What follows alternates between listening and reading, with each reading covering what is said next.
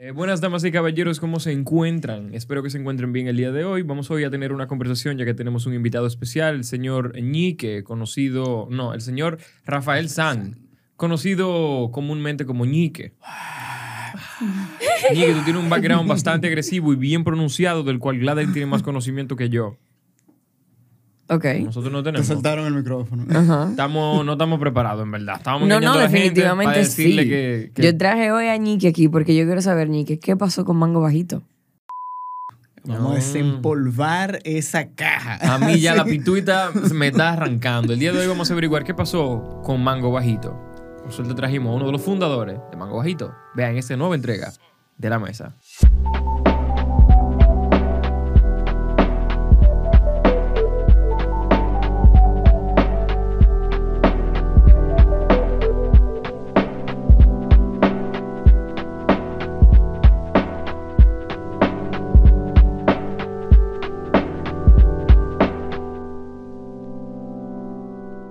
Para poder explicar como qué pasó con Mango Bajito, la verdad es que yo tengo la mitad de la historia. O sea, yo Pero que- dame background tuyo, Ñique. ¿Quién tú eres? ¿Cómo, no cómo tú llegas aquí, porque ya sabemos, te Exacto. trajimos encañonado. Pero dame tu background, loco. O sea, tú... encañonado por WhatsApp. Exacto, tú parece que tienes 26 años, pero cuenta la leyenda que tú tienes casi 40. Yo tengo años. 40, loco. O sea, de que full. Yo cumplí 40 hace un par de meses. Exacto, pero tú parece que tienes 26 años y tú has rodado toda la industria de la publicidad y agencias aquí Se en el país. Cuéntame un poquito. dame- Mira, la verdad, Mango Bajito, tengo que hablar un poquito de, de dónde viene la vaina, Ya, ¿no? ok, De- ok. De- de ¿Cómo fue que surgió? Eh, Jimmy Barranco, que era mi socio y quien se quedó luego con, con Mango Bajito, y, eh, que estaba loquísimo, más loco que yo, si, si ustedes lo pueden creer. Eh, eh, Jimmy y yo éramos mejores amigos de la universidad, o sea, éramos panísimas, eh, y nosotros decidimos que íbamos a hacer una tesis que no fuera como de que, mierda, vamos a hacer un- una tesis que la vamos a marcar y se va a quedar en la universidad forever y no one gives a shit about that. Y dije, ¿por qué? ¿Por qué vamos a hacer eso? ¿Por qué no mejor hacemos una tesis que de repente se convierte en algo para nosotros, en algo productivo para nosotros? ¿Qué tal si la tesis de la universidad se convierte en un negocio para nosotros? Entonces, eh, hicimos, eh, decidimos hacer, crear como una empresa de teacher que en ese momento le pusimos mamá huevo. Yo me De hecho, acuerdo. se convirtió yo en me de acuerdo teacher. teacher, Esa era la empresa al principio, no era mango bajito, le dije mamá huevo. Y esa era la tesis, evidentemente, ¿De qué universidad, por favor? en APEC. Genial. Eso- eso Clásico, yo creo que ellos ni se extrañaron publicidad. cuando lo vieron. Dije, ok. ¿Qué, No, año, no. ¿Qué año era esto? Diablo. Para cuando los faraones estaban terminando la Eh, torre. Sí, sí, sí. Yo estaba estudiando con Fefita, con Fefita la Grande. ¿Qué año fue, hombre? Eh, eso fue. Déjame ver, nosotros somos matrícula 99, para que tú entiendas el año. O sea, estamos hablando. ¿Ustedes de- entraron en 99 o se graduaron en Como 99? esto fue, creo que 2003, 2004, por ahí. Fue por ahí. Nosotros entramos en el 99. Así, Wow. del 99, ya tú sabes. Exacto. ya ustedes saben. Se Ok. saqué la cédula sádico, así que. Eh, pero basically nosotros nos cogió de que con que íbamos a hacer un negocio. Sí, también nos meti- en ese tiempo nos metimos de que en amo y vaina. Siempre íbamos como buscando de que qué era lo que íbamos a hacer. ¿Qué? ¿Tú tuviste en Amway? Yo tuve así de que como dos días. O sea, yo fui a dos charlas y dije, esta vaina no es para mí. Ok. Is- Tuve dos también. Tú no tuviste dos días. Dos años. Exacto. No bulto. Sí, nosotros decimos dos años te duraron. Sí. Oh, shit. Ujú. Y Y, no. llegaron que, de que a diamante. a- No, no, no. a oro, Tuviese yo aquí haciendo coro con estos mortales, ¿no? No, estuviese allá afuera buscando más gente. Eh, no, yo Pero- Ajá, ajá. Sí, volviendo, volviendo a la historia, ¿verdad? Nosotros decidimos de que vamos a hacer esta, esta tesis que no sea, que sea una vaina de que beneficiosa para nosotros. Decimos hacer este negocio que se llamaba Mamá Huevo. eh, que iba a ser una vaina de teacher que era de que súper disruptora y súper loca. Eh, y hasta que el profesor, como el, el- ¿cómo que se llama? El asesor. El asesor, el asesor Ok. de tesis me dijo, pero usted es tan loco, ¿cómo que mamá huevo? ¿Cómo va a ser? Va a haber que poner una foto, Willito, para que te lo aprendas. Hay el diseño de mamá huevo. La primera vez que se usa la palabra hay que ponerlo para que la gente entienda. Era, era un huevito que tenía que unos, Unos, huevitos, más pequeños al lado. Mamá huevo. Claro. Mamá huevo. Entonces, nada, dijimos, que tenemos como que ponerle otro nombre a esta vaina para que nos dejen hacer la tesis. Y, y comenzamos a sacar un viaje de ideas. Y Jimmy un día me dice, loco, que esto tiene que ser fácil, qué sé yo qué. Y, él, y, y- a él se le ocurrió la idea de mango bajito. Y eso está perísimo. Le dimos para allá, le pusimos el nombre, hicimos la página, que yo creo que esa es la página que está arriba todavía. La página web. Sí, la página web que era de que donde se podían ver los teachers y la vaina. Sí, yo entraba a la página. Sí, sí, ahí era que, se compraban, pero tú tenías que buscarlo allá a San Jerónimo. A la- al, al location, ¿no era? Exacto, que era eh, a veces en mi casa, a veces en la casa de Jimmy, like, depende del día. Eh, bueno, entonces nosotros pusimos, hicimos la tesis, eh, la terminamos y dijimos, bueno, como parte de esto vamos de verdad a llevar el negocio, pero dijimos, vamos a registrar el negocio como lo queríamos registrar, que era mamá huevo. Entonces cuando fuimos a NAPI, eh, evidentemente nos rebotaron sádicamente, Diablo. again. Y de, de hecho, en UNAPI se armó como hasta un bulto. O sea, se armó de que un bulto que habían de que personas que estaban a favor, que eso está bien, que eso no es nada. Y de, de lo que estaban a favor decían, porque Jimmy, eh, Jimmy Barranco, que era mi, mi socio, él es, él es mexicano de nacimiento. Ok. Eso es que es un extranjero y él no sabe. Él- o sea, la defensa. Ajá. Ah, O sea, teníamos gente fan ya, de que adentro de UNAPI, vaina, que nos defendían, pero no nos dejaron registrar mamá huevo. Entonces, nosotros registramos mamá y papá huevo. Entonces hicimos el logo, el logo de que mamá huevo, pero él y papá lo pusimos chiquitico, así, una vaina, si tú lo buscas ahí, tienes que darle zoom así, de que... y entonces Ok, dice de que, y papá huevo. Y con eso hicimos como la primera línea de teacher, que fue lo que después se convirtió en Mango Bajito, porque después sí nos dimos cuenta como que se sentía como muy chiquito, como mierda. Y ya la página se llamaba Mango Bajito y éramos muy rullidos y que para tumbar la vaina, poner el dominio otra vez, fuck that shit, déjalo así, deja esa vaina así, deja Mango Bajito. Y ahí se quedó el nombre. Entonces de ahí eh, en adelante lo que comenzamos fue como, mierda, vamos a comenzar a diseñar teacher. Yo recuerdo que el primer teacher que yo diseño, eh, yo no, I, I had no idea, pues yo era un chamaquito, eh, pero de Tienes que hablar verdad era una español aquí. asquerosamente Nique. demandable. Oíste, tienes ¿Eh? que hablar español. Ah, ok. perdón. No, pero para que sepa. No te desentiendas del Estoy, micrófono. estoy di que muy spanglish. estoy. Por si acaso, no sé, la gente ve en una. Póngase en el dominico. sigue, Pero- sigue diciendo. Pero nada, hacemos de que- ah, yo diseño de que mi primer teacher, que fue mi primer diseño de que, que salió a la calle, yo saliendo de la universidad y yo dije, mierda, soy durísimo. Ujú. Y era un teacher que se llamaba de que Guachimán, era de que la G, pero era el logo de Superman. Superman con- ujú. DC, no me demanden, eh, no, yo perdí mucho dinero con eso. Eh, era de que el logo de Superman, pero era una G, era de que Guachimán. Guachimán. Ok. Y después arrancamos a diseñar un viaje de teacher. eh, entonces era como, era muy ápero porque era un brainstorming constante entre Jimmy y yo de cuál era el teacher que íbamos a sacar, cuál era el más ápero. Eh, Jimmy después se, se inventó uno de que Mangú, que era como con el, con el logo de De McDonald's. McDonald's, sí. Súper demandable también, así Sí. sadiquísimo. Sí. Eh. Echa para acá. Ok, sigue diciendo. Y está loco por irse. Después de que habló de marcas ahí, ya él está de que sácame del Sí, frame, ya, sácame ya, del ya. frame. Me están demandando. Echa para acá, muchacho. Ahí, ahí. Ajá, sigue diciendo. Ahí, ahí me veo, ahí estoy bien. Sí, Tú también, echa para acá para que le dé espacio. Porque, claro. Ajá, entonces. Entonces, eh, ¿qué más? ¿Dónde era que estaba? Ok, entonces se comenzó a volver algo muy chévere porque era como un brainstorming constante. Todo el tiempo era de que, que nada, vamos a hacer, mira esta teacher, mira esta idea, mira esta vaina, mira esta cosa. Hasta que llegó un momento que comenzó a pasar, eh, a- como a caernos arriba el negocio, de que the business. Eh, sorry, el negocio. Nos comenzó Sí, a caer arriba sí. el negocio. Eh, y nosotros estamos hablando de que yo con 21 años, sin ninguna experiencia de negocio, no teníamos ni la menor, ni la más puta idea de, que, de cómo manejar finanzas. Entonces tenían teachers heavy ya. Teacheres heavy, yo quería ser teacheres pero y ya. Y, y yo creo que el primer, no me acuerdo bien, pero yo creo que el primer local que pusimos fue en Acrópolis, que cuando esa Claro. Acrópolis era de que una Ok. plaza Ay, mi con un madre. pasillito y vaina. Eh, pero antes de ese local era en la casa de Jimmy o en mi casa. Eh, y, y yo me acuerdo que nosotros estábamos de que vamos a hacer los teacheres, ah, pero y la vaina. Entonces comenzó a caernos el negocio arriba. Lo primero que comenzó a suceder es que había gente que iba que se robaba los teacheres y vaina. ¿Cómo que se lo robaba? Nasty, así, loco, de que yo estoy poniendo una cosa en mi casa, no me robo los fucking teachers, man. ¿Y cómo te lo ¿Cómo robaban? te robaban los teachers? Gente que iba, de que me lo estoy probando y de repente había uno menos, dos menos. Y dije, mierda, se robaron uno.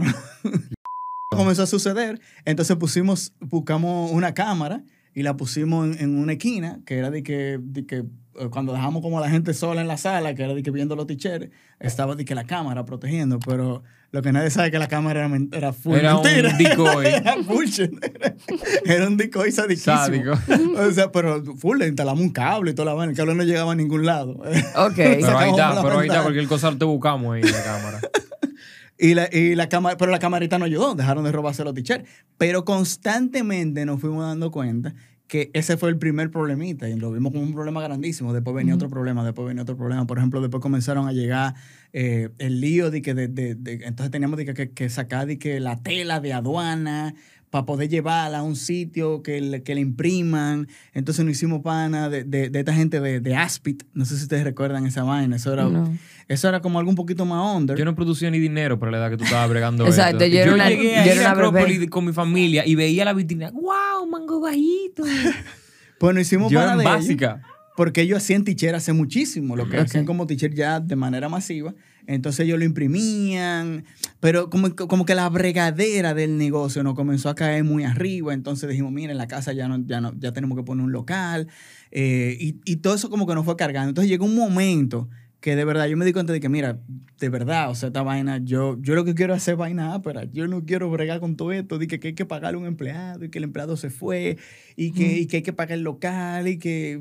Yo no quería bregar con nada de eso, yo no sabía bregar con nada de eso. Claro. Y me di cuenta, yo, yo no lo entendía muy bien, pero yo estaba sintiendo un peso financiero porque estábamos cogiendo también unos préstamos y que para poder como crecer que ese peso en un momento, mm, algo me comenzó a decir que, que it was too much. Entonces, en un Que era momento- mucho. Sí, era, era- que era demasiado.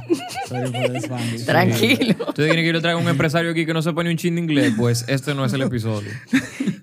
Y nada, en ese momento la verdad es que nos trayamos con muchísimas paredes, eh, contando la de Hey, contando la finanza, contando la, la gente, lo local, el crecimiento. Y la em- el Mango Bajito estaba creciendo muy rápido, demasiado rápido for my- pa- para mi gusto. Para mi gusto, demasiado rápido para mi gusto. Eh, y la verdad es que llegó un momento que yo le dije, mira Jimmy, yo no puedo con esta vaina. Yo, y, y la verdad es que yo siento que necesito aprender muchas otras cosas para hacer todo bien. Entonces le vendí mi parte y Jimmy lo siguió. Y él siguió creciéndolo muchísimo. O sea, la verdad es que lo llevó a, a- a muchísimos lugares. Puso un local en Santiago. eh, después llegó a ponerlo en Jumbo. Yo lo vi en Jumbo. Sí. El lío es que todo eso fue a base de, de, de préstamo, De préstamo. a base de meterse en lío. Todo a base de y un lío. un momento que todos esos líos pues, le cayeron arriba a la empresa. Yo creo que ahí el lío fue un poco como... eh, eh, fue, no había nadie que supiera manejar un negocio. O sea, Claro. eh, éramos dos panas que queríamos hacer vaina ápera y en ningún momento ni siquiera tuvimos como, o yo creo que tampoco fuimos suficientemente abiertos como para dejar que alguien se acerque y nos ayude con el disparate que estábamos haciendo a nivel financiero. Claro. Ok. Es por ahí que anda la cosa. Y pero eh, Mango Bajito quebró.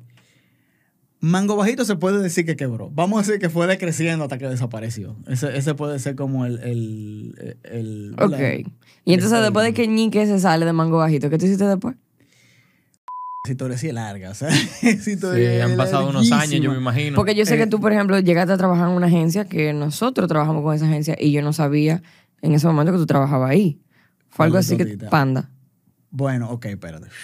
Ajá, exacto. Ok, Tú después te de Mango- sales de Mango Bajito, ¿cuántos años tú tienes? Yo tengo 40 años ahora, ¿verdad? Entonces, eh, ah, El momento me que te sale de Mango Bajito. Mira, yo creo que como 25, 24. no, ok. no- no recuerdo de que la edad Pero por ahí. Pero por ahí, 25, 24. Eh, ahí me salgo, yo digo, mira, yo, yo quiero trabajar en publicidad. Yo quiero seguir haciendo vaina, pero yo quiero seguir haciendo creatividad. Y me meto a trabajar creatividad en una agencia pequeñita que se llamaba Simple en ese momento. Eh, me explotaron sadiquísimo. O sea, yo amanecía todos los días. ¿Qué yo, tú hacías? eh, yo era diseñador gráfico, slash creativo, slash copywriter, slash el tigre que cuida el printer, slash ir a comprar vaina al colmado, slash todo lo que tú le pongas después de eso. Ok. Era yo, básicamente. Eh, la verdad es que aprendí mucho por el hecho de que fue mi primera agencia de publicidad y me llevó como a entender muchas cosas. O sea, yo trabajaba con alguien que, que de verdad me enseñó muchísimo. Eh, fue muy nasty porque todos los días yo trabajaba una de la mañana. ¿eh? Pero la verdad es que ahí yo aprendí muchos conceptos básicos de la publicidad, especialmente cómo poner la hoja en el printer, cómo voy a comprar café al colmado co- y todo Claro. lo demás. ¿no? Eh, de ahí yo fui a trabajar a, a otra agencia que se llamaba, se llama, todavía existe, se llama Casar. Ok. Wow. Casar, claro. Sí, sí, sí. Eh, yo pasé por Casar y duró un buen tiempo. Ujú. Eh, ahí fue donde yo me estructuré como más, un poquito más alineado, porque yo era como un do it all, ¿verdad? Era como de que yo Claro. sabía hacer todo, pero nada lo hacía de que Y nada. llegaste a un sitio donde todo el mundo bien. cumplía un rol y ya tú no tenías que hacerlo todo. Exacto. Entonces ahí yo entré más en la parte de diseño, Ok. de diseño gráfico, pero to be honest, yo nunca fui un diseñador gráfico. De hecho, yo recuerdo la primera, digo, vamos a empezar por algo. Yo creía que yo era duro. Yo, creía que sí, que yo soy un director de arte durísimo. Hasta que en un momento me sientan a dos tigres al lado, que voy a decir los nombres porque son dos de los diseñadores más duros que, que hay de este país. Ahora mismo hay uno que vive en Miami, pero sigue siendo dominicano. Claro. Eh, Surfito y Bimbo. Esos dos tigres me los sentaron uno al lado de otro. Son Ya tú sabes, bro, they go by one name. Ajá, they go, bueno. Pero es que, ajá. Ah, que son tigres que suenan bajo un solo nombre. No di que fulano de tal, no, di que fulano. Y la gente di que. Fulano. Surfito y Bimbo. Esos tigres, Bimbo fue quien creó todas esas vainas áperas que se hacían de presidente antes, de que la isla volando y todo eso. Esa línea de presidente, cuando dejó de ser nada más una foto de, de- de la cerveza y ya, eh, y se convirtió como en una línea súper loquísima, eso fue Bimbo que creó esa vaina. Ok. Pero en esos tiempos él todavía no trabajaba presidente. Y me sientan estos dos tigres al lado y yo me doy cuenta de los Charlie, que yo era como diseñador, porque yo creo que porque yo había hecho un t-shirt de Guachimán, ya yo era de que duro. De que, ay, Tú di que tú Ok. te lejos, yo monté mango bajito. Y yo, no ¿quién tú eres? Yo no era de nada. O sea, yo veía los diseños que estaban haciendo y, ah, pero yo no soy diseñador. Claro. yo pongo, eh, yo muevo cosas en Photoshop. Ujú. Yo no Claro. soy diseñador. Entonces ahí como que tuve un poquito de crisis esencial y comencé a entender hacia dónde era que yo iba. Y lo que a mí me gustaba de verdad, volvemos a lo mismo, es hacer vaina ápera. Ok, es la, es la creación de cosas. Es la creación de cosas. Y pero espérate, yo soy un creativo. Ok. Entonces comencé a desarrollarme como creativo. Y ahí mismo en, en Casar trabajé como con, con, un- con Giancarlo Marucci, que era mi director creativo, un tigre durísimo, con Freddy Alfao, que es mi hermano de la vida. Eh, le digo la rata gigante, así que no decimos el canguro, porque como un ratón gigante. Ok. Eh, y la verdad con esos tigres yo aprendí mucho como cómo, cómo enamorarme de la creatividad y cómo enamorarme de las ideas, especialmente las ideas publicitarias en ese momento. Y vuelvo a lo mismo, cre- eh, llegó un momento que yo creía que me la estaba comiendo porque incluso junto con un amigo que se llama Wilson Chan, nosotros ganamos un, premio que se llamaba se llama Young Lions, que en ese momento fue como la primera vez que, que ganamos eso. Saqué la cédula otra vez, soy más viejo que eh, fuimos de que lo primero en ganar ese premio, nos llevaron a Cannes y fuimos allá y hicimos coro como con toda la gente dura de las agencias a nivel internacional y yo llegué aquí creyendo que yo era un creativo durísimo. Ah, entonces me coge con que yo quiero trabajar en una agencia que creativamente es, es powerful. Y me cogió con que yo quería trabajar en Leo Burnett. Yo quiero trabajar en Leo Burnett. Yo creo que era la agencia más dura Ellos a manejaban Coca-Cola, ese ¿no? momento. Eh, no, Bueno, en aquel entonces no lo sé. eso, Ok, bro. ok. O sea, estamos hablando de ancient history. Estamos hablando del Estamos hablando de antes 800. del 2010. Estamos hablando muy fuerte. Sí, exacto. Entonces me cogió con que yo quería trabajar en Leo Burnett y yo quería trabajar Todavía existía la esclavitud en aquel entonces. Exacto. Qué desgraciado. No había sido No, te abolida. digo. Todo esto fue con Fefita, loco. O sea, éramos, éramos panes. Exacto. Y, y en esto me cogió con que yo quiero trabajar en Loburnet y yo quiero trabajar con Franz García, que sigue siendo hoy en día uno de los creativos más relevantes de este país, by far. Eh, y yo quiero trabajar con Franz García y en eso me hago, me hago pana de un pana que se llama Rafa Melo, que, que es uno de mis mejores amigos todavía. Ujú. Eh, y, y nosotros los dos queremos entrar a Loburnet y nos cogió con eso y vamos a trabajar con Franz García y conseguimos el trabajo. Me entrevisté con Franz, me dijo que mi portafolio era una porquería y me encantó esa vaina. Y, "La que, ah, pero a aprender más que con este tigre. Ok. Eh, nos contratan en Leo Burnett, entramos Rafa y yo juntos y estamos emocionados que vamos a trabajar con Franz. Y el primer día nos invitan a la despedida de Franz. Wow. Ay, Dios. Wow. Pero no sabíamos, o sea, estábamos en un coro y estábamos, tú sabes, comiendo nacho y vaina, mira un cielito lindo y una vaina. Y yo dije, ven acá, pero esto es como una Y despedida. después se para Franz. Yo la pasé muy bien aquí. Muéranse todo esto no sirve. Salgan corriendo. Y tú ahí el primer día. Dije, ah. Más o menos así mismo. Dios. Wow. Franz es un personaje. ¿Y qué ustedes comenzaron a hacer allá? Eh, y de repente, ¿qué pasa? En Leo Burnett, a estos, a estos chamacos que todavía vinimos de que a aprender, nos entregan la agencia. ¿Cómo así? nos entregaron la agencia. O sea, nosotros éramos Rafa, Rafa Melo, eh, Chesca y yo nos dieron, di- y, y Katy, Katy Martínez, nos dieron direcciones creativas de equipos diferentes. Y nos entregan la agencia. Ahora la agencia ustedes tienen que llevarla a nivel creativo. Y dije, what the hell? Yo tengo que llevar una agencia. ¿Cómo yo hago esto? Claro, no a nivel gerencial. Sí, no a nivel de creatividad. Pero yo vine a aprender, yo no vine... Y la verdad es que quizás, para mí lo pero de, de la vida, es que a veces tú crees que, que, que es como cuando tú vas a llegar a algo, como tú tienes una meta, de que Como yo que quiero lindo. desarrollarme creativamente y quiero trabajar con Francis, qué sé yo qué. Tú crees que la línea que va de un punto A a un punto B, un- la gente cree que es una línea recta y la verdad es que es un fucking tollo. Eh, eh, No es así. es de que- Y esto fue parte de ese tollo. Yo entré a aprender con Franz, yo entré a aprender. Y la verdad es que aprendí muchísimo, pero de otra forma completamente diferente. Me entregan una agencia, no teníamos la idea de cómo hacer eso. Y dijimos, no, pues somos unos chamacos, somos pana toditos, party. O sea, esta agencia va a ser la agencia del coro. O sea, estamos hablando de que esto, esto es una agencia que los botellones de agua lo llenábamos de caipiriña y lo poníamos en la máquina de botellón a las 7 de la noche y arrancábamos bebé y a poner música y a hacer coro y era de que trabajando, que estábamos. Wow. Se trabajaba mucho. De La ahí tienen que de salir buenas ideas, en verdad. Sí. Sí, Fue- fue- 100%. Fue una liga muy fuerte. Y después le une. Bueno, después de Le Burnett, eh, yo duré un buen tiempo ahí. Y la verdad es que llegó un momento como que sentí que había ya como que quemado una etapa ahí. Y ¿Cuál etapa? me cogió... Como la etapa de emplearte. Eh, no, todavía. Ok. Not yet.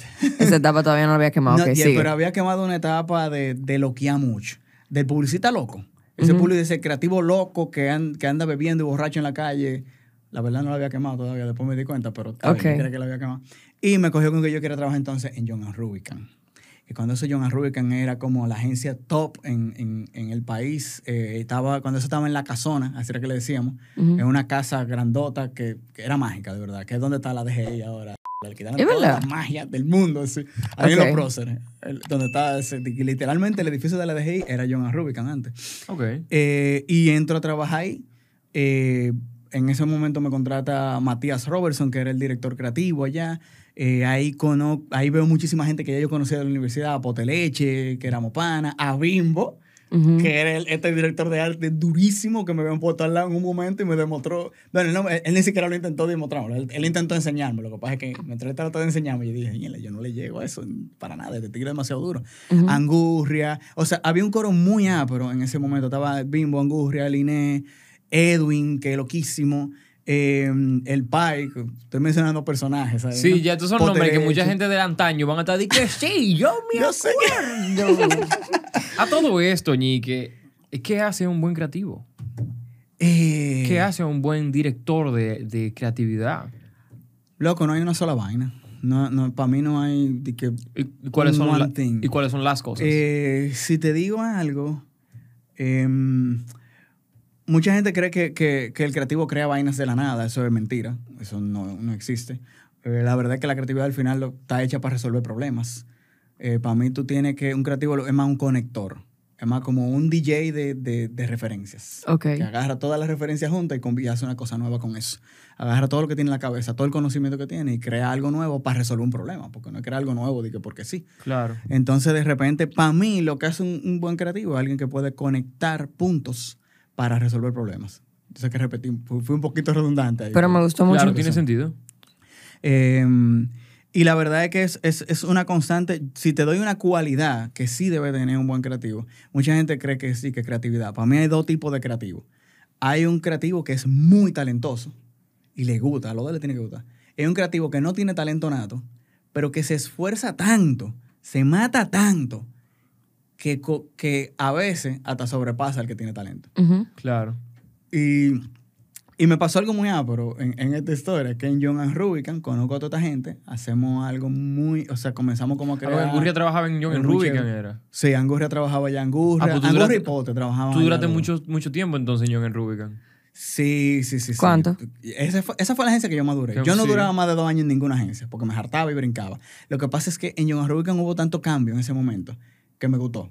A mí me gusta el cambio constante. Yo, yo, yo tengo como No te micro estancado. No me sentí estancado porque constantemente yo Exacto. un reto. Te pudiste quedar ahí. Primero me contrata Matías, me ponen con estos tigres que son durísimos. Estoy aprendiendo constantemente. Armamos como, como una peña. Todavía nos juntamos cada rato en casa de Angurra a beber, a beber boca. Eh, Angurra no bebe romo. Muy, muy poca gente sabe eso, pero Angurra no bebe romo. Eh, Ajá, Angurria. y, y la verdad es que eh, fue tan ápero ese momento que en un momento estábamos sentados en un colmado haciendo un brainstorming, que así era que literalmente que hacemos un brainstorming. Y, y hasta nos miramos y dijimos, señores, este- esto, es un- esto es una época dorada. O sea, vamos, vamos a vivirnosla, vamos a. Y en esos tiempos, pues, eh, Matías Robertson, que era el director creativo de John Rubicon, eh, se va del país, él es chileno, se- se- por una situación se tiene que ir a Chile. Y y tienen que traer un director creativo nuevo. ¿Y a quién traen? Porque la vida es así. A Franz García. Qué duro. No me lo puedo creer. Dime una vuelta García. entera, Frank. Y yo veo este tigre y digo, mierda, qué ápero, pero qué vaina, porque tigre es un cuco. O sea, Franz era de que el nazi de los directores creativos. Ok. Sin embargo, al mismo tiempo era como algo que yo sabía que necesitaba. Y digo, ok, este es el next step. Ahora yo tengo un reto. Yo tengo que aprender todo lo que yo pueda de este tigre.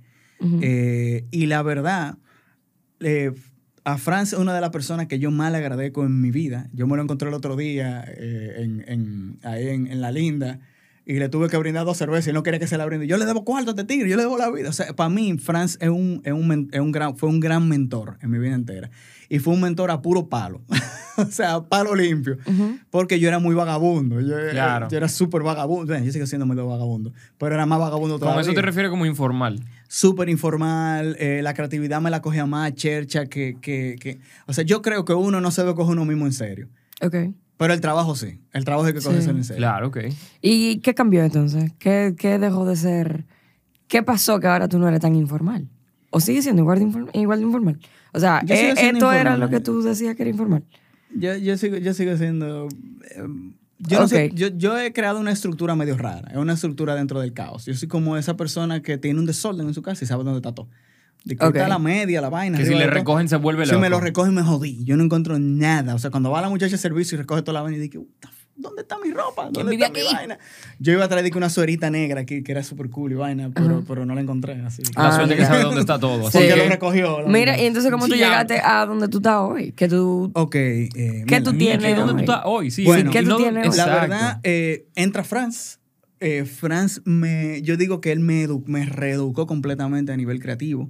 Me enseñó muchas cosas, como empezando por lo que es un concepto, que yo creía que yo sabía lo que era. Yo creo que y la ¿Qué es- qué un pudiese- concepto? uno pudiese definir concretamente qué es un concepto, porque una vez me tiró un documental de que era un concepto y yo creo que nadie lo definió. cuando yo dediqué mucho tiempo de mi vida junto con Alf, que también eh, de- después llegaré a él, con, con, con Alf del Snack Report, que es para mí un hermano prácticamente. Claro. Eh, dedicamos mucho tiempo de nuestra vida a brainstormear cómo le íbamos a explicar a gente que no sabía lo que era un concepto, lo que es un Lo que concepto. es un concepto. Porque nosotros en ese momento estábamos llevando Liquid, me brinqué un par de años heavy, eh, a nivel creativo. Y al mismo tiempo dábamos clase en Atomic Garden y nos la pasamos. ¿Cómo aplicamos con concepto? Y encontramos una definición que me parece que podría funcionar, que se la robamos a Robert McKee, que es como el, el- el maestro de los guiones y del storytelling. Un concepto que es una idea controladora. Es una idea controladora que le da norte a todas las ejecuciones, todas las ideas más pequeñas que tú vas a sacar en base a esa idea sombrilla. Es una idea matriz. Es una idea matriz, exactamente. Si tú te fijas, las películas de Pixar tienen un concepto muy claro, todita. Eh, y las que no, son, la- son generalmente las que a la gente no le gusta. Tiene un concepto clarísimo. Por ejemplo, eh, el, si tú te vas a un, a un Wally, Wally tiene un concepto súper interesante. Tiene muchas cosas a nivel de forma, que es como tú tienes robots que tienen, que tienen sentimientos, y es muy lindo cómo ellos expresan esos sentimientos, pero tiene un concepto muy claro que es cómo, cómo de una u otra forma, eh, pues nosotros vamos perdiendo la humanidad y vamos perdiendo lo que nos hace humanos en el tiempo. De Claro. hecho, yo creo que por eso se basa en un robot. Vamos per- cómo perdimos nuestro planeta. Si se fijan el shape de la gente, la gente ya Sí. no Está son obesa. nada, está obesa, ¿no? Entonces están, están en una silla y la silla le da, le, le- le da malta, le da todo, le da la Sí. vaina, ellos están así. Igual es que te sac- saca como a la humanidad de ese trance. O sea, hay un concepto muy claro, que es que la humanidad está en un trance hacia la destrucción. Ese concepto está clear as water. El- y todo lo que ellos hacen, si ustedes se fijan, va por ahí. El concepto debe- eh, puede o debe ser resumible como en una sola palabra o uno tiene que verlo como algo complejo. No debe ser algo complejo. Tiene que ser algo muy, no necesariamente en una sola palabra, pero sí tú Pero debes sí poder resumirlo en una frase. Ok. debe ser algo que tú lo entiendas de manera muy clara. Por ejemplo, uno de, de los uno de los conceptos con lo que Franz me enseñó lo que era un concepto, que él siempre me lo pone de ejemplo, eso me encanta, eh, es un, una- un concepto que sacaron para una campaña publicitaria. Y, y aquí viene, aquí viene lo, lo chulo. Un concepto siempre tiene que mezclar un insight, algo muy real. Un insight es algo, una verdad no obvia, que, que es algo que está ahí. Tú no te lo puedes inventar el insight. O sea, es algo que, que sucede. Los memes generalmente están basados en insight. Son como ese- eso, eh, yo digo que un insight es como un coro interno masivo. Un coro interno que mucha gente En este caso, Ajá. como un coro interno cultural. Un coro in- Me gusta esa definición. Te la voy a robar y voy a decir que, que me la inventé yo. Sí, Publicista. Sí, sí, sí. Ok, ok. Un coro interno cultural. Me gusta más que un coro interno masivo. En Ya este caso, la cambié sí, ahora sí. mismo en este momento en vivo. Qué bueno, qué bueno. Porque en este caso la cultura viene siendo la cultura del internet, del consumo del internet. Los memes, los memes se basan en cultura pop Exactamente. del internet.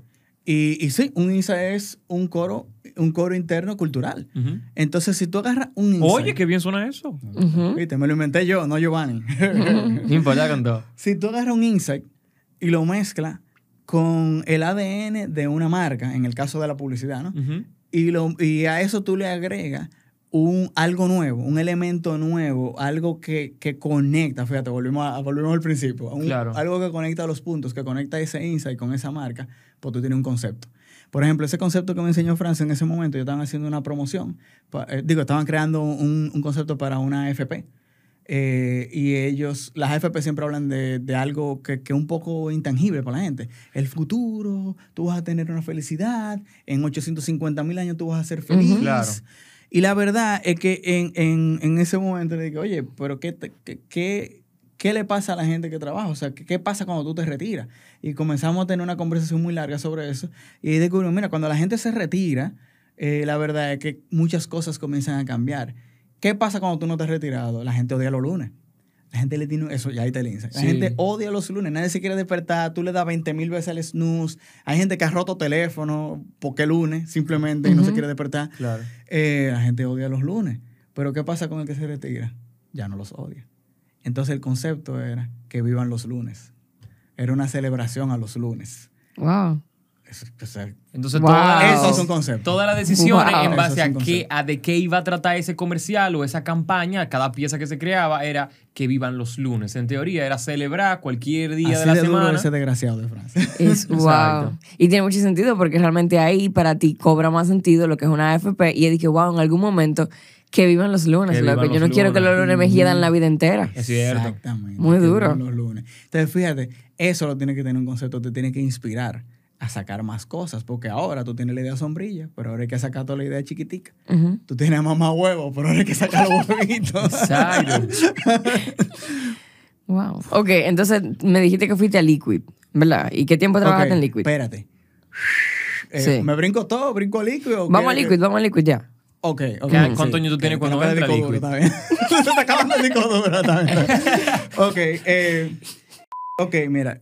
Después de John Rubicon, lo voy a decir. Después Ok. de John Rubicon, yo pongo Pero no hables rápido, si tú quieres resúmelo, pero no vayas como Después una... de John Rubicon, yo pongo, yo decido que ya como que llegó el momento de, de poner mi empresa otra vez eh, y de usar como eso que, esos rayones que me di con mango bajito y usarlo como en un emprendimiento. Y junto con mi dupla en ese momento, que es una directora de arte increíble, que es Irina Cairo, que ella sigue siendo dueña de esa empresa todavía, Ok, eh, pues ponemos una agencia que se llama Panda.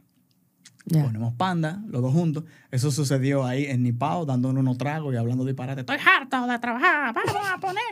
O sea, oye, lo de nosotros, de trabajar de, de, de 9 de la mañana a 5 de la tarde, vamos a ser empresarios para controlar nuestro tiempo. Entonces, de repente, trabajamos 24-7. Sí, sí, así va por lo general. Señores, Panda fue la primera agencia que nos contactó para poner publicidad en nuestros canales.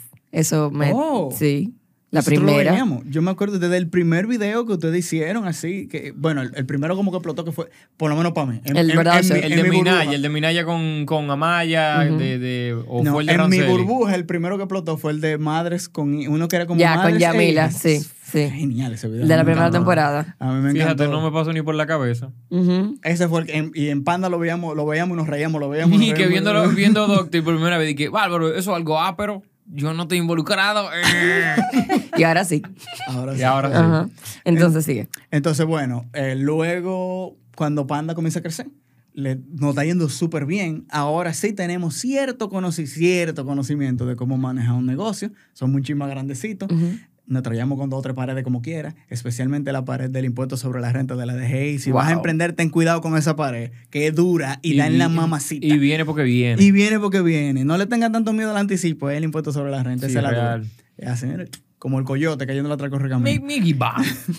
Y bueno, eh, ¿dónde estaba? Pa- pa- En la agencia, ajá. Pa- ok. Entonces, eh, la agencia comenzó a crecer, le, fue, le comenzó a ir muy bien.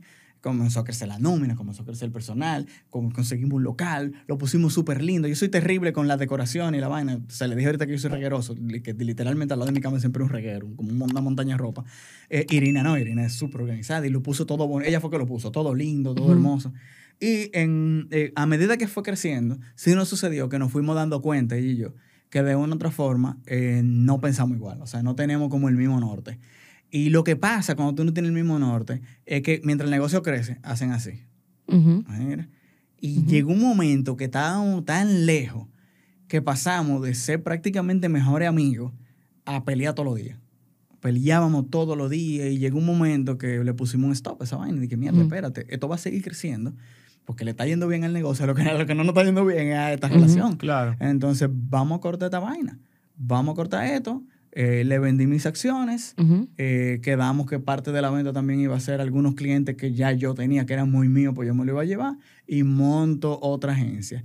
Y en ese momento, eh, yo tengo, hay un amigo mío de hace mucho tiempo, que todavía en este momento sigue siendo socio mío, que es Juan Rafael. Juan Rafael, no sé cómo se olió lo que estaba pasando. Juan Rafael es un tiguerazo, es, es de nada más es rubio, pero un tigre de barrio. me llama y me dice de que, loco, eh, ¿tú quieres poner un negocio? Mira, vamos a hablar.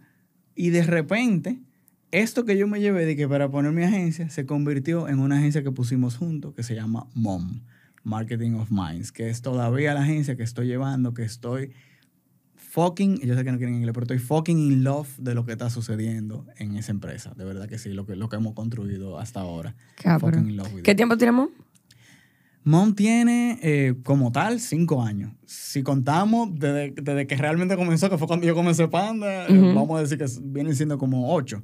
Algo así. Que eso comenzó en mi apartamento con dos community managers al lado, así, que eran amigas de, de nosotros. de ahí, dando Qué nice. ¿Y cuál es el fuerte de Mom? El fuerte de Mom, te lo puedo decir muy claro, es estrategia y creatividad. Y Mom se ha convertido en un cultural agency, que eso básicamente es, eh, eh, muchas veces cuando hablan de, de- de agencia cultural, como que, que se va mucho a la dominicanidad o a, o a la cultura de un país. Y eso puede ser en un momento. Pero cuando nosotros hablamos de cultural agency, hablamos de adentrarnos en las culturas para resolver tensiones y que a través del trabajo. Si la publicidad es algo que la gente ya no quiere ver porque esa es la realidad. Estamos aquí en YouTube, seguro ustedes le dieron skip a una vaina. Si, si alguien lo está viendo en YouTube, le dio skip a un ad, no lo quiere ver. ¿Por qué seguimos forzando? ¿Por qué no comenzamos a adentrar en la cultura y comenzamos a hacer la publicidad que la gente sí quiere consumir? Como desde La dentro. publicidad que la gente sí quiere ver, en vez de lo que no quiere ver. Entonces partimos mucho de esa ideología para adentrarnos en la cultura y, y hacer el trabajo que realmente va a resolver esas tensiones de una u otra forma. Yo te diría que ese es como el, el- el resumen de lo que es el, el fuerte de MOM. Y eso nos lleva a muchísimas cosas. O sea, bueno, nos llevó a hacer una alianza con ustedes Sí. dentro de un y, y a crear ese canal de finanzas que se llama Dinerology. Síganlo, por favor. Claro denle sí. like y denle la campanita. ya tú sabes. Eh, que, que la verdad surgió de, de adentrarnos en, en una cultura, que es la cultura financiera, y darnos cuenta que, po- porque no sé si ustedes lo saben, pero Dinerology comenzó como un brief donde teníamos que hacer una campaña de finanzas para jóvenes. Ok. Pero qué joven quiere oír de que finanzas. Nadie, nadie quiere escuchar esa vaina. La misma palabra es pesar. Entonces, ¿qué Sí. tal si, si a, este, a esta agua le ponemos un chin de, de, de jugo? Le ponemos un chin de jugo en polvo y la endulzamos un poquito. Entonces ahí sale dinero y vamos a hacer, nosotros dijimos incluso, y eso fue antes de hablar con ustedes, de verdad, I'm not, I'm not Ujú. fucking with you. Ujú. Dijimos de que qué dinero y tiene que ser. Como que tú agarres a Money Coach, a Duct Tape, eh, y algo nuevo y lo ponga en una licuadora y, la, y lo y que, lo sale que salga es de ahí, Dinerology. un jugo de fresa con pepino, fresquecito. Y es más o menos eso. Es más Sí, o menos Es eso. más o menos eso, real. Gracias a ustedes que lo han hecho. Claro. Eso. Al equipo que sí. entero que tengan esta Al habitación. equipo entero, sí, que, hay- que hay un coro No, no, atrás de pues gracias cámara. a ti, que han Ñique, metido gracias a ti que, que arrancaste con Mango Bajito, que hoy podemos trabajar con Dinerology. El efecto mariposa, ¿eh? El efecto mariposa. El efecto mariposa. Ni que no hubiese terminado esa agencia en ese momento, ese panadel no lo llama, mom no se Gracias a crea. la gente que se robaron los t-shirts de Mango Bajito, de verdad. Por que la cámara. aquí Muchas gracias, muchas gracias. Espero que lo tengan todavía. Y por eso es que usted debe confiar en su proceso. Porque lo que sea que le esté pasando hoy es el cuento que usted va a hacer para cuando usted se siente en la silla de quien sea, que le va a preguntar cómo llegó ahí. Es con lo que le esté pasando hoy. 100%. Sí. ¿Alguna, alguna Sí. enseñanza o moraleja, Ñique, que tú quieras dejar de todo tu trayecto para la- estas nuevas generaciones? Ese es tu micrófono, ¿eh? Gladys me hizo una pregunta hace un tiempo que yo me quedé como pensando. Yo te la contesté medio mal cuando tú me la hiciste. ¿Cuál Yo no sé si tú recuerdas. Con fleo leche primero. No, no. Tú me dijiste, déjame ver si, si la, no la voy a frasar igual, porque pues, es lo, lo que tengo en la memoria, pero fue como, ¿cuándo es que uno está tranquilo? ¿Cómo Como, así? cu- cu- cu- ¿Cuándo es que uno va estar suave? ¿Cuándo es que uno lo coge Cuando que uno suave? chilea ya. ¿Cuándo es que uno chilea ya? Fue como así, fue como una... Es probable así. que yo te haya preguntado eso. Sí. Sí. ¿Cuándo es que uno chilea ya? Y la verdad, ¿tú sabes cuándo es que uno chilea? Cuando tú aceptas que tú no vas a chilear. Cuando tú aceptas que that's not gonna happen. Wow. Porque la verdad es que cuando tú cruzas una montaña, lo que hay detrás de esa montaña son dos montañas más. Cuando cruzas esa, hay tres más. Y llega un momento que si tú lo aceptas, eso simplemente se convierte en parte de tu vida. Tú tienes que disfrutártelo. En Exacto. vez, de, en vez de pelear con eso. Y me remonto a una, a una anécdota de, de un pan amigo que se llama David Pou, que, que me vio una vez. Yo, yo, yo ¿El un- fotógrafo? Sí, el fotógrafo. Wow, Durísimo, David Pou. David una vez me ve en la playa, yo estaba intentando surfear, porque yo dije, yo voy a surfear, y me cogió con esa vaina. Eh, yo le di, no es, que, no es que lo hice muy bien, pero David me ve peleando con el mar y me ve tratando. Y David me dijo, ven acá, Ñique, ven acá, ven acá. Loco, es que con el mar tú no puedes pelear. Tú tienes que bailar con el mar. Y yo dije, shit. Y esa vaina para mí se ha vuelto hasta una filosofía de vida. Tú, tú no puedes Ujú. pelear con las cosas. Van a suceder cosas que no están en tu control. Eso va a pasar. Eso es lo único que tú tienes seguro. Exacto. Eh, no, no es de que eh, hay, hay un sticker ahí que, dice, de que decía de que, eh, ¿cómo es? Em, le shit, shit will happen, no shit. Ya lo, ¿cómo es que? Shit happens. Thank you. Como que las, las vainas pasan. Hay, hay un sticker que se, llama, que, que, que, que se vendió mucho en en un momento y se pegó mucho, que decía que shit happens. Pero la verdad es que yo lo cambiaría ese sticker y me voy, me remonto a The Art of Not Giving a Fuck, que, que el autor lo dijo y a mí me encanta como lo dijo. Él dijo, no es shit happens, es shit will happen. Lo único que tú tienes seguro en la vida Es es, que que, va- shit's shit happen. will happen. Entonces, en el momento que tú aceptas eso, incluso lo comienzas a disfrutar. En, en ese momento es que tú estás chileando. Bueno, damas y caballeros, se Wow. disfrutaron de todo Me- este mira. insight que dio aquí el caballerísimo Ñique Rafael San. Ñique Le Rafael sugiero- San. Ñique slash Rafael San. Ah, ok. Porque es Rafael San Ñique, ¿no? O sea, ¿Cuál es tu nombre? Es Ñique, ya, imagínate. ¿Cuál es tu Rafael nombre? San. Es Rafael Sang. Pero nadie me dice Rafael ¿Y Sang. qué es Ñique? Ya, hice esa historia esta mañana. se Un truco para que tú no sepas que no se llama Enrique. No, lo digo rápido. Mi papá, eh, yo soy de familia china. Es Ajá. el Sang. Ajá. Y los chinos sabemos que son unos personajazos. Y mi papá es tremendo personaje. Yo le pido a mi papá que me compre unos tenis Nike. Ajá. Yo quiero los tenis Nike Air Brush que acaban de salir, que son durísimos. Y él me compró uno casi Nike. Te compró unos Ñique. Uno casi Nike. Yo llego al colegio, así mismo, ya lo te lo digo tan rápido. Yo llego al colegio creyendo que me la estoy comiendo, que estoy rompiendo la liga. Y resulta que el cotejito era como chiquitico, tú sabes. Claro. como- era como chiquitico y estaba arriba de la N. y mi, mi mejor amigo me ve así. Dije, esos no son unos Nike, esos son unos ñique. Wow. Tremenda historia. Wow, muy Uno, duro. wow, Ñique. Entonces ahí yo peleé contra la marea. Yo le dije, no me digan ñique. Mira la marea ahí. Ñique forever. El día de Ñique. hoy. Me dice ñique. Mi hijo tiene 12 años y me dice ñique. Ya tú sabes, eso va a quedar ya. Tú, tú me vas a decir Ñique, muchacho. Yo pensé muchas cosas de dónde pudo haber venido ese Ñique y eso era lo último que yo me esperaba. Yo pensé que era tu apellido. A todas las personas que se disfrutan este segmento aquí, a todo esto, este proyecto sucediendo que se llama La Mesa, les sugiero que experimenten lo bonito que se siente donarnos una taza de café para poder seguir trabajando en el proyecto. Sí. Si les nace, si les sale del forro por amor a que se divirtieron y se rieron por lo menos una vez, les sugiero que se suscriban aquí al canal, que le den like. Si nunca han dado like a un video, hoy es un buen día para que lo hagan por primera vez. El día de hoy nos acompañó nada más y nada menos que Ñique, Rafael San, la señorita Gladys Cristal Raposo y yo, su amigo, el Yoba, en una entrega más de la mesa.